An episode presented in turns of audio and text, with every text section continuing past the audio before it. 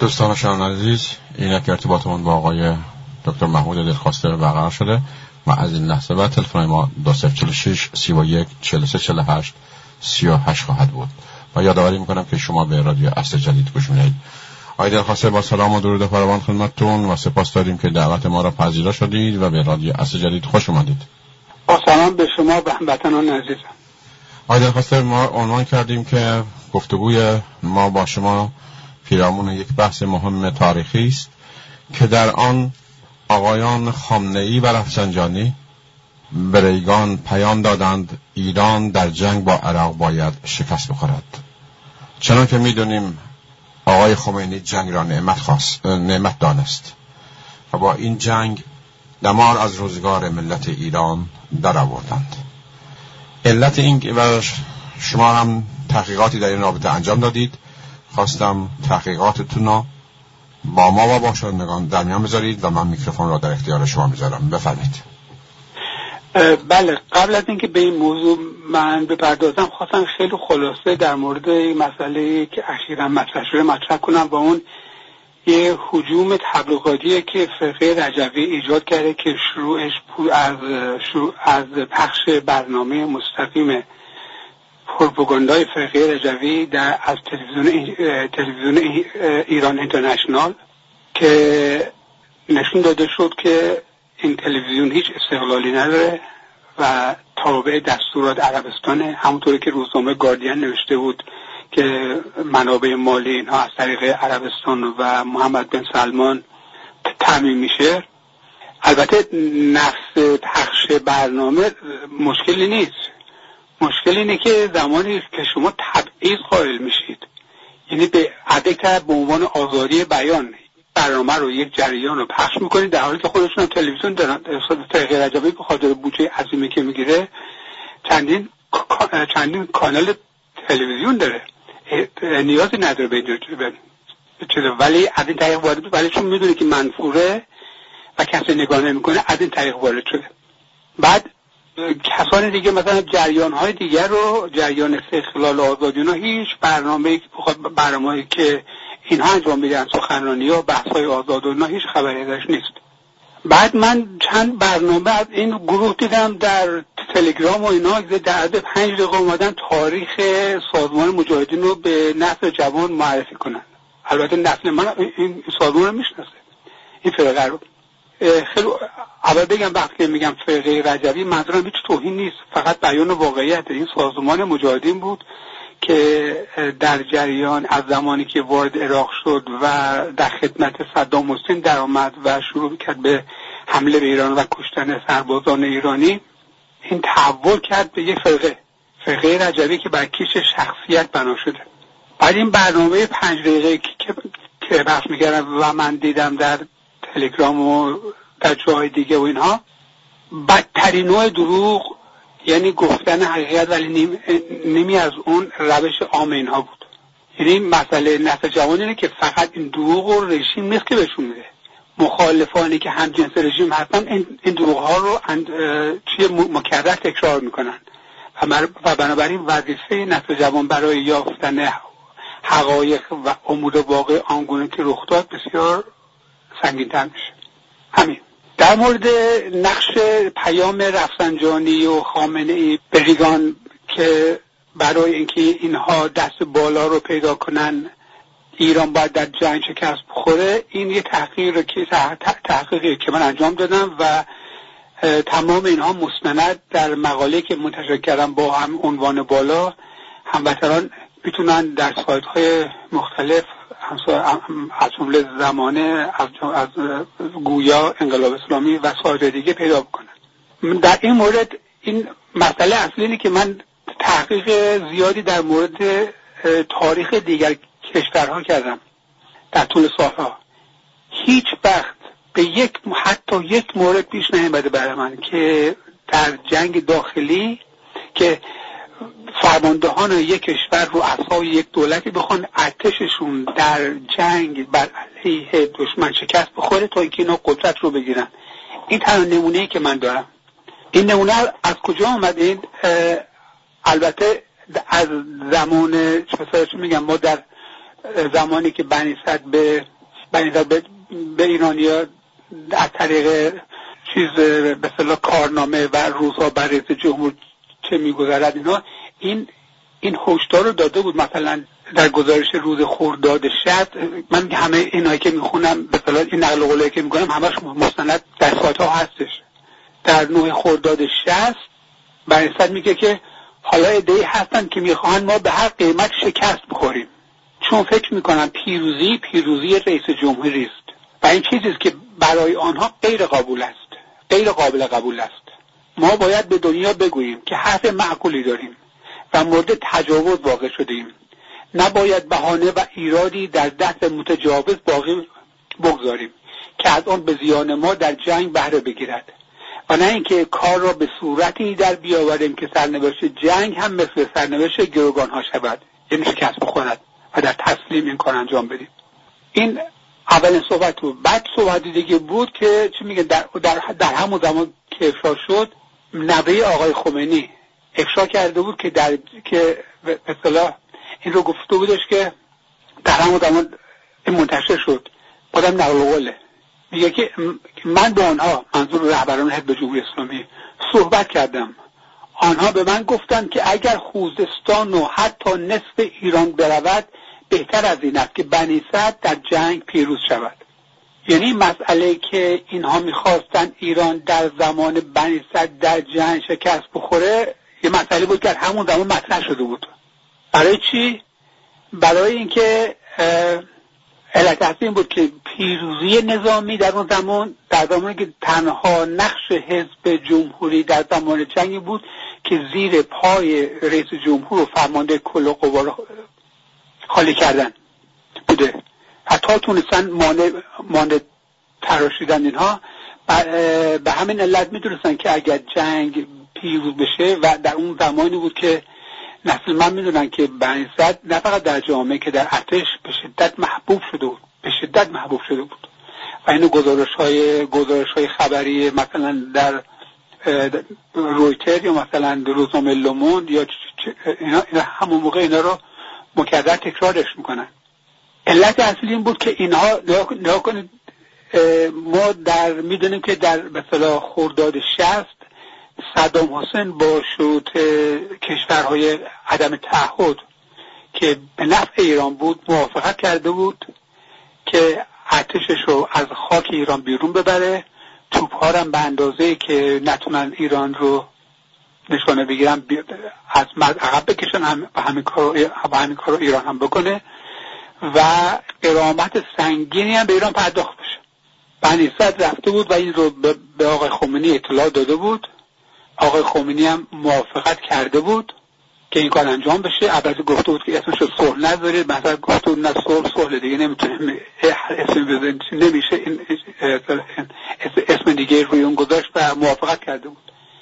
بعد از این موافقت آقایان بهشتی و رفسنجانی خامنه ای با حالت تحت و وحشت نزد آقای خمینی رفته بودن که گفته و بهش گفته بودن.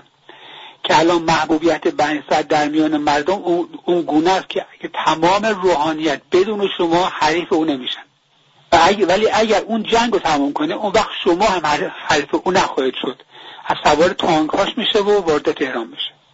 و از این و, و, این گونه از اون ضعف شدید آقای خمینی که قدرت طلبی فوقلادش بود استفاده کردن و نظر آقای خمینی رو عوض کردن.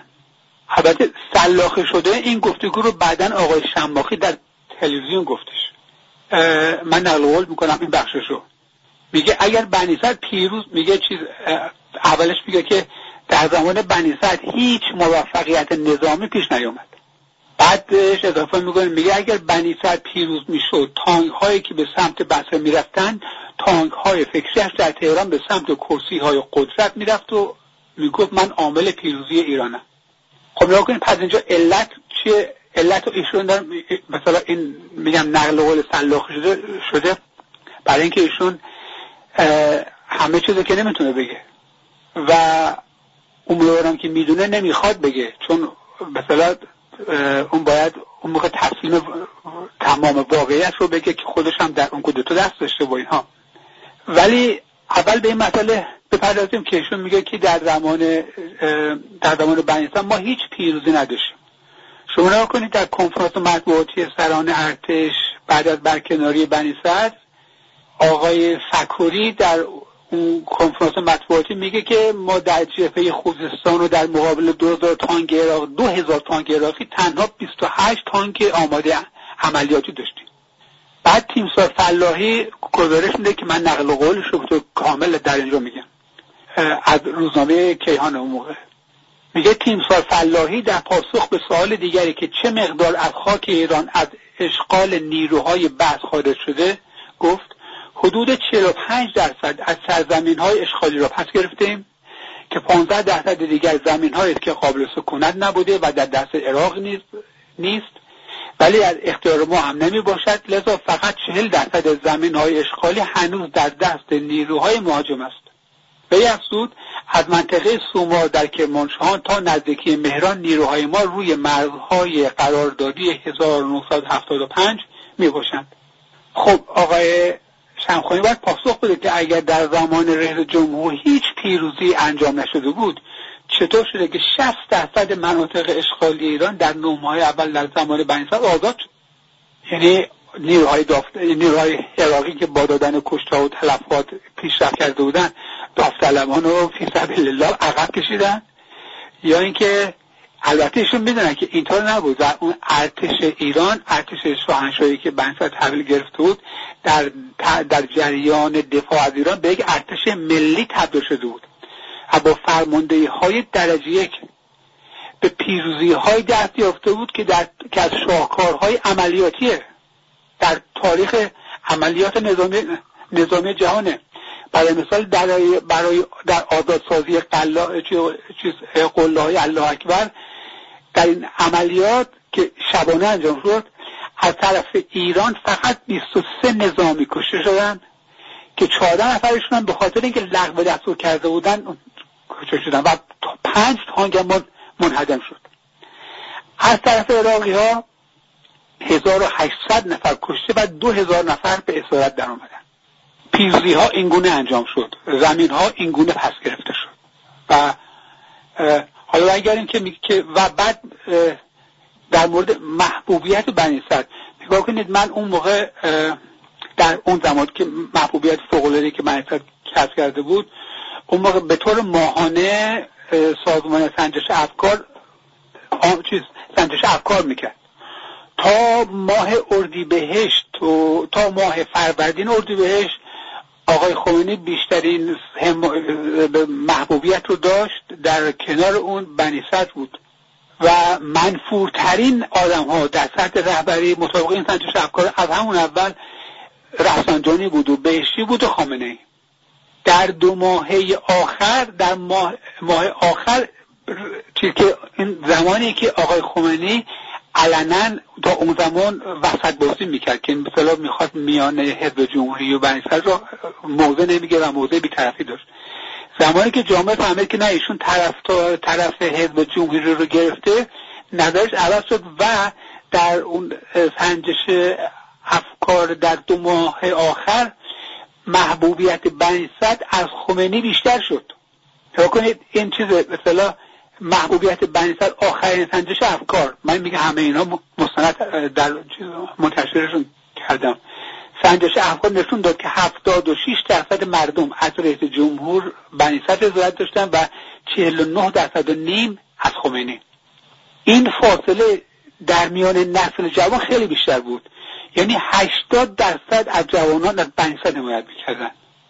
و سی تا سی و پنج درصد از آقای خمینی. این گزارشات رو من زمانی که تدامو که انجام می‌دادم با اریک رولو اریک سردبیر بخش خاورمیانه روزنامه لوموند در اون زمان بود. من باش در جریان انجام تدم مصاحبه که باش انجام دادن ایشون تمام این یافته ها رو تایید کرد و هم دیده های خودش رو. و اون موقع هم در روزنامه لوموند نوشت که بنیسر محبوبیتش بیشتر از خمینی شده. حالا بعد ببینید که چه اصلا مثلا میگن موضوع به چرا بعد بعد ببینید که علت این که بنی صدر و فرمانده کل قوا درست زمانی که قرار بود که قرارداد به صلح انجام بشه و رهبران و, و کشورهای عدم تعهد به ایران بیان که از دفتر رجای به اینا زن بودن که نیان. گفته, گفته بودن که تحولات قرار انجام بشه و نیاد. که قرار بود که جواب صدام بیارن که کار رو با برسنن یعنی چی؟ یعنی حتی کودتای خرداد سی خرداد اینها یک هفته به تاخیر انداخته بودن. جنگ در اون زمان با پیروزی ایران و گرفتن قرامت سنگینی تموم شده بود. در اون زمان تعداد شهدای ایران شش هزار نفر زخمی ها بیست و چهار هزار نفر بود. شما تصور کنید اینا مانع جنگ شدن. مانع به پایان رسیدن جنگ شدن برای اینکه قدرت رو می‌خواستن باور, باور کرده بودن که با پیروزی ایران در جنگ بنی صد حرف اول رو خواهد زد. آقای خمینی هم کار جز اطاعت از اون محبوبیت نخواهد کرد. این اینو رجوع میدم به نامه های آقای رفسنجانی و بهشتی که در, که در اول کتاب عبورت بحران اومده که در اونجا چون اون زمان آقای خمینی مطمئن نبود که طرف کی رو بگیره وسط بازی می‌کرد این این این رهبران حزب رو نگران کرد. به خصوص نامه آقای رفسنجانی. بعد و اون بود که به صلاح این کاری بود که انجام دادن. ولی فقط کار اینها نبود. شما نگاه کنید در اون زمان حزب توده و چکای فدایی هم در به کمک حزب جمهوری اومدن و شروع کردن به به انتشار این نظر که بنی داره تبدیل میشه به ناپل اون انقلاب ایران. یعنی بنی می‌خواد دیکتاتوری برقرار کنه. و به این روش ها بود که اونها که اونها اونا به کار بردن. بنابراین جنگ رو جلوش رو گرفت جلوی پایان جنگ رو گرفتن برای اینکه قدرت رو در میان خود در دست خودشون داشته باشن و این هدف هدفشون این بود که که جنگ رو قدرت در میان خود در دست خودشون داشته باشن. بعد از کودتای خرداد شست بعد از چند سال اول آقای خمینی آقای خامنه و خمینی و رفسنجانی اینها جنگ مثلا چون میگن؟ تمام تبل جنگ رو به شدت به صدا, به صدا در می آوردن و اینو فراموش کردم که بگم. زمانی که کودتا در شرف انجام بود آقای قزنفرپور اعلامیه بنی به مردم رو در مجلس خوند.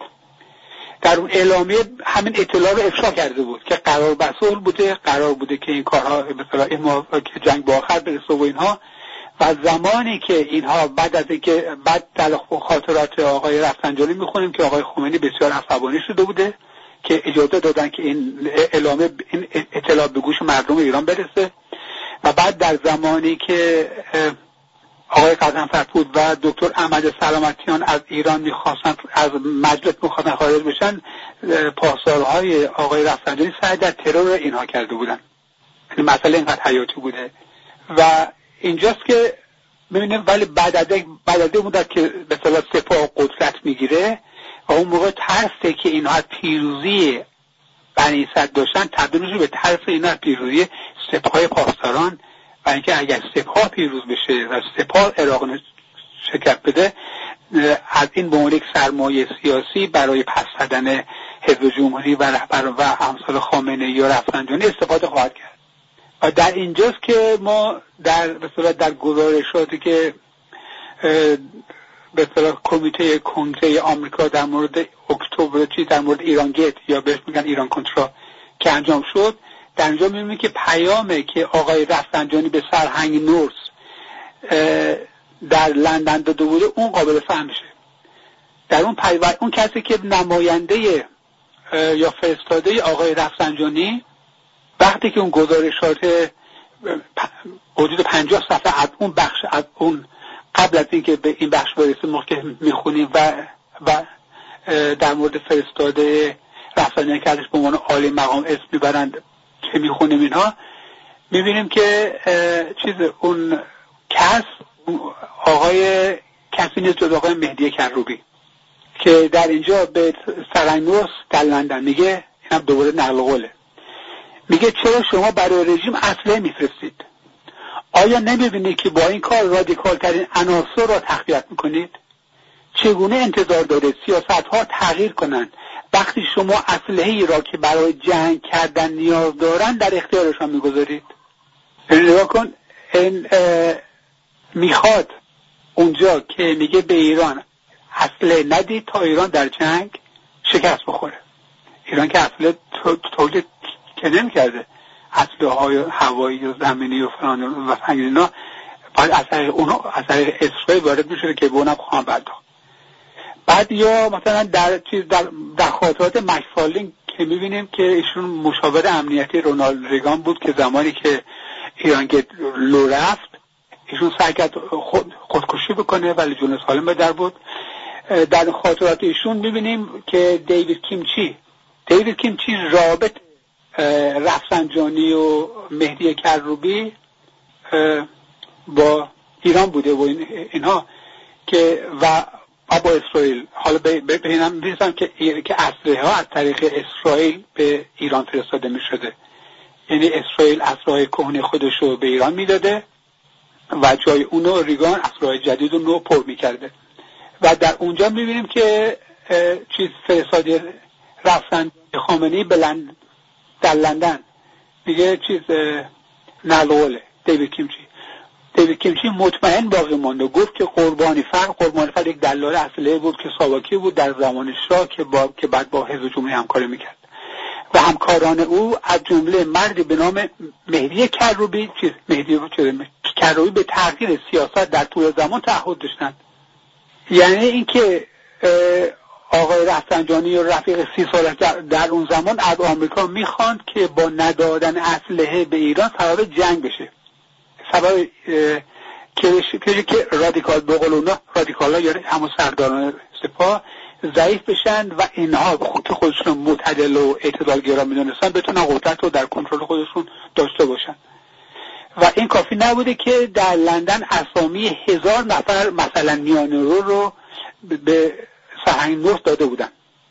البته خبرنگار روزنامه اندپندنت سرداد بازگفت همون خبرنگاری بود که بعد به عراق رفت و اون کسا بود که ساختن به مواد شیمیایی برای جنگ از صدام اون مطلع شده بود اینا و صدام رو دستگیر رو اعدامش کرد.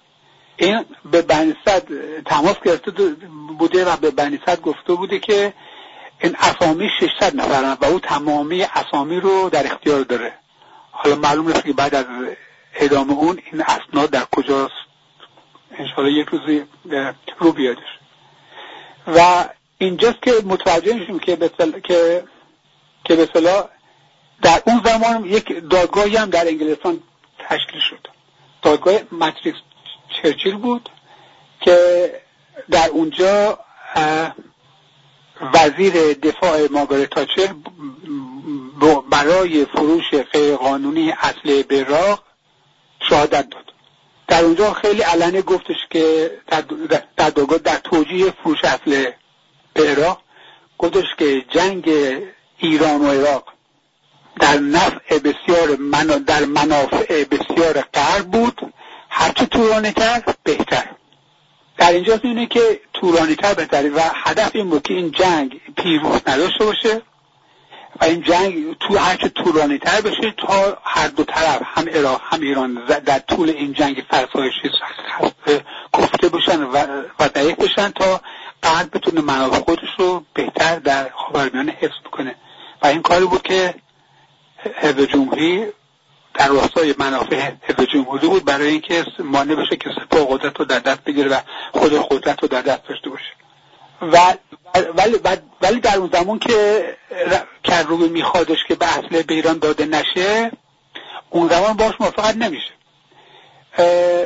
ولی زمانی که چون هست بعد طولانی کردن جنگ بود ولی زمانی که جورج بوش پدر نامزد میشه و اون زمان برای نامزد شدن نیاز به تابستان سهر داشت تا بتونه که انتخاب بشه اون موقع است که منافع رفسنجانی و خامنه با حزب جمهوری آمریکا در یک خط قرار می‌گیره و برای همین که در سال آخر جنگ ما ببینیم به دفعه ایران چهار شکست پی در پی که اصلا توجیه نظامی نداره. اصلا توجیه نظامی نداره. من اینم همینجا در داخل پرانتز بگم. در همون زمان یکی از شاگردای من که اون موقع به سن خدمت رسیده بود و در جبهه بود برای من نامه نوشت. من نامه رو دارم. اون موقع با ترس یا حالت خیلی استرابی بر من نوشتش که آقای دلخواسته ما در هستم دارن تمام اسلحه سنگین رو از مرز خارج می‌کنن. اگه عراق حمله کنه ما هیچ چیزی برای دفاع نداریم جز توفنگای خودمون. این تایید بود. مثلا من اون موقع اینو داستان رو متوجه نشدم که چیه. ولی بعد متوجه شدم که این شکست ها همش اینو جز اون برنامه بوده که ایران باید در چند شکست بخوره تا رفسنجانی و خامنه دست بالا رو بگیرن که گرفتن. بعد که گرفتن. و اینم کافی نبود برای اینکه خمینی رو مجبور کنن که جنگ رو تموم کنه. هواپیمای ایرانی رو دادن به این اسم بهانه بوده که اشتباهی رخ داده. که یک هواپیمای قوفگر مسافربری با یک فانتوم میگم با یک هواپیمای اف 14 جنگی کوچیک یکی گرفته. و این که به صلاح اشتباه نبوده عمدی بوده رو در اینجا می‌بینیم که بعد از اون فرمانده ناو اسمش کاپیتان ویلیام سی راجرز بود. هم مدال می‌گیره هم اتفاقی درجه. اگر این اشتباه کرد آدم رو کشو باید این برعکس عمل بشه. این چیز یعنی چی؟ یعنی عمدی بوده و اینها. و و این مسئله که چی؟ به ولی اینکه در اون زمان قهرمان بنی صد این به نمی‌خواستن که جنگ به آخر برسه. شما یک مدرک دیگه فقط اعلامیه بنی صد در اون زمان در مجلس خونده شد اون بود.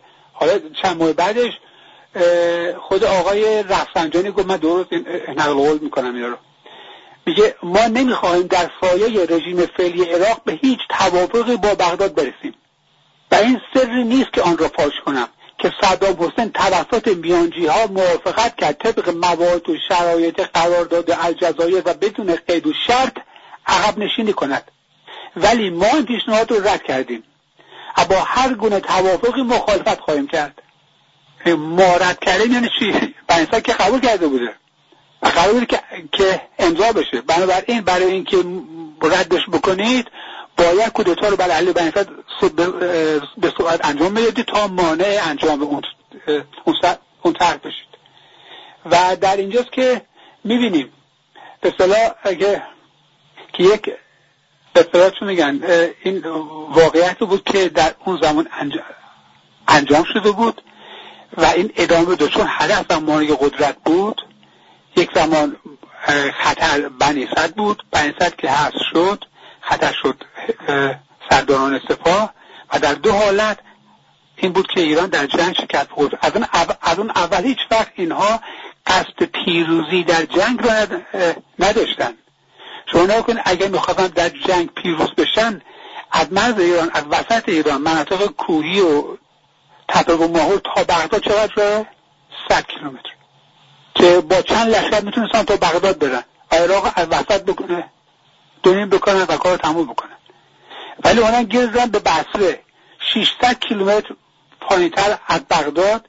یک بندری که اصلا ارزشش رو از دست داده چون محاصره چون ایران تمام کنترل خلیج فارس رو در دست داشت و عراق تمام واردات خودش رو از اردن انجام می‌داد.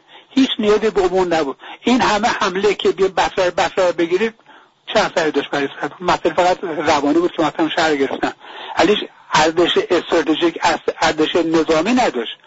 برای چی؟ برای اینکه می‌خواستن فشار نظامی رو بالا ببرن که به خودشون آمریکا صدام رو برداره. اصلا آمریکا نگاه کنید چراغ سبز حمله رو در اول کار جیمی کارتر داده بود به صدام.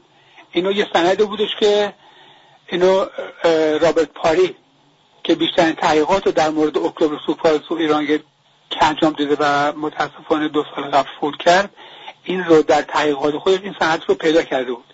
که در اون سند الکساندر هیک که اون موقع وزیر خارجه ریگان بوده میگه که نقل قول از سند ترجمهش تصدیق این ام قابل توجه بود که رئیس جمهور کارتر از طریق فهد چراغ سبز حمله به ایران را به عراقی, را به عراقی ها داد. فهد اون موقع ولی عهد عربستان بود. از کارتر چراغ سبز داده بود که عراق به ایران حمله کنه. علت آقای که اومد با مسئله با شعار صلح اومده بود و که از, بین بردن جنگ ها و استقرار حقوق بشر در جهان این چراغ سبز داده بود که یک جنگی رو دامن داد که در اون دو میلیون حداقل ایرانی عراقی کشته و خدا می‌دونه چقدر خسارت به بار اومد. و و و این و این مسئله بود که مثلا در اون زمان این انجام شد. در پایین دیگم یک مقدار از خاطرات مایکل لدین. مایکل لدین هم مشاور از مشاورهای امنیتی ریگان بوده. نقل کنم اینم خیلی مهمه. در گفتگوهای ژوئیه 1985 این امر مشخص شد که مقام عالی رتبه منظورش همون چیزه. همون آقای مهدی کروبی فرستادی آقای رفسنجانی که ازش به مقام عالی رتبه اسم بره به ادامه گفتگوهای سیاسی با آمریکا علاقه من اما به تحصیل سلاح برای ایران نه. همین تایید که نه اصلا نمی‌خوام بخرم. فقط می‌خوام رابطه چه کنن بعدش و بله و در نیمه دوم گفتگوهای سه ساعت اسرائیلی ها از این مقام عالی رتبه پرسیدند. آیا می تواند به رهایی گروگان های آمریکا در لبنان کمک کند؟ به او گفتند اگر این کار انجام بگیرد آمریکایی ها شوق بیشتری در گفتگو با او و حامیانش خواهند داشت و به کشور او در جنگ بر ضد عراق کمک خواهند کرد. به او گفتند ما می توانیم کاری کنیم عراق با آهنگ دیگری برخصد و او کروبی به اسرائیلیا گفت شما اشتباه می‌کنید. اگر ما بکشیم, بکشیم این مسئله را مورد به مورد حل کنیم به نتیجه بدی خواهیم رسید. و اصرار بردید که کوشش هایمان را بر روی مسئله کانونی متمرکز کنیم و اون مسئله تغییر دادن طبیعت رژیم ایران است. که بعد ادامه کرده بود که اثرشون میگن که بعدش در سال 85 دوباره قربانی فر و شویمر و نیمرودی اینا این دو نفر آخر چیز هستن اسرائیلی هستن از از اثران ارشد سیاه. و از طرف آمریکا بودن اینا و اینا در مقام عالی رتبه از طرف ایران شرکت داشتن بعد از میگه بعد از موال تعارف ها مقام عالی رتبه به استدلال در رد نظرش با نظر موافق با فروش اسلحه به ایران پرداخت با عصبانیت پرسید. چرا شما برای رژیم اصله میفرستید؟ آیا نببینه که با این کارتون رو ترین عناصر را تقویت کنید چگونه انتظار دارید؟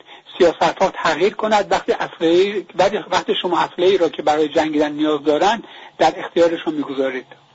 ولی مسئله که چرا در این رابطه سکوت شده؟ چرا هیچ کس در این مورد جز جریان استقلال آزادی حرف نمی‌زنه؟ من اینجا بگم من زمانی که یک مقاله در اوپن دموکراسی در باره های خرداد شخص منتشر کردم. رابرت پاری هم که گفتم متخصص بزرگ ایران گیت و اکتور سوکرایز بود با مقدمه مقاله من رو منتشر کرد که میگه که رسانه های اصلی همیشه از بکارگیری کلمه کودتا در رابطه با برکناری رهبران نامطلوب برای دولت ها خودداری می‌کنند اما سکوت درباره کودتای 1981 همون رسی خدادت است بر, علی بنیصد هدف دیگری رو هم می‌توانسته تعقیب کنند تعقیب کند. و آن منافع شخصی سیاسی ریگان در کودتایی که خود انجام داد. یعنی که آزادی گروگان ها رو اونقدر به تاخیر بندازن تا انتخابات ریاست جمهوری انجام بشه تا از این طریق کارتر شکست بخوره و ریگان پیروز بشه. آنگونه که محمود خاصه در این باره تحمل می‌کنه بعد از این رابرت پاره این پیام رو برای من فرستاد که ترجمهش میشه. یک نکته مهم در میگه ممنون محمود یک نکته مهم در مقاله تو که پیش از این به نظرم مهم نرسید خیلی به نظرم مهم نرسید. خطری بود که ایرانیان مطلع از این تماس ها را تهدید می‌کرد. بنیصد در رابطه با, فیلم احمقانه آگو که یه بنیصد در, در مورد مقاله نوشته بود نوشته بود دو تن از مشاورانش به دلیل آگاهی از این تماس ها اعدام شدند. این می‌تواند علت واکنش بسیار وحشت زده ایرانیانی که با آنها تماس گرفتن را توضیح دهد. اما با توجه به این هم که بسیاری از بازیگران این داستان یا درگذشتن و یا دیگر در قدرت نیستند وجود این اندازه حساسیت درباره این موضوع درباره این موضوع برایم قابل درک نیست. براش نوشتم که علت سقوط سقوط روشن برای اون کسانی که از طرف ایران دست داشتن هنوز در سهمی از کیک قدرت دارن و راندخارن و و, و دارن هنوز دارن, هنوز دارن استفاده می‌برن تموم کنم. مسئله اصلی اینه. جامعه باید بدونه که این نگاه کنید این بدونه که چه کسانی بر ایران حکومت کردن و حکومت دارن می‌کنن. یک جوانی بر من نشود وقتی من این مقاله رو خوندم حالت از خشم داشتم منفجر می‌شدم که چه خائنان بر کشورم حکومت می‌کنن. این این این ساخت و پاخت ها این خیانت ها همه سانسور میشه. و نتیجه چیه؟ زمانی که نقد جوان این ندونه که یک چنین واقعیت یک, چنین خیانت و فساد های رخ داده اون موقع تمام کاز رو سر انقلاب میشکنه خب چرا انقلاب کردید؟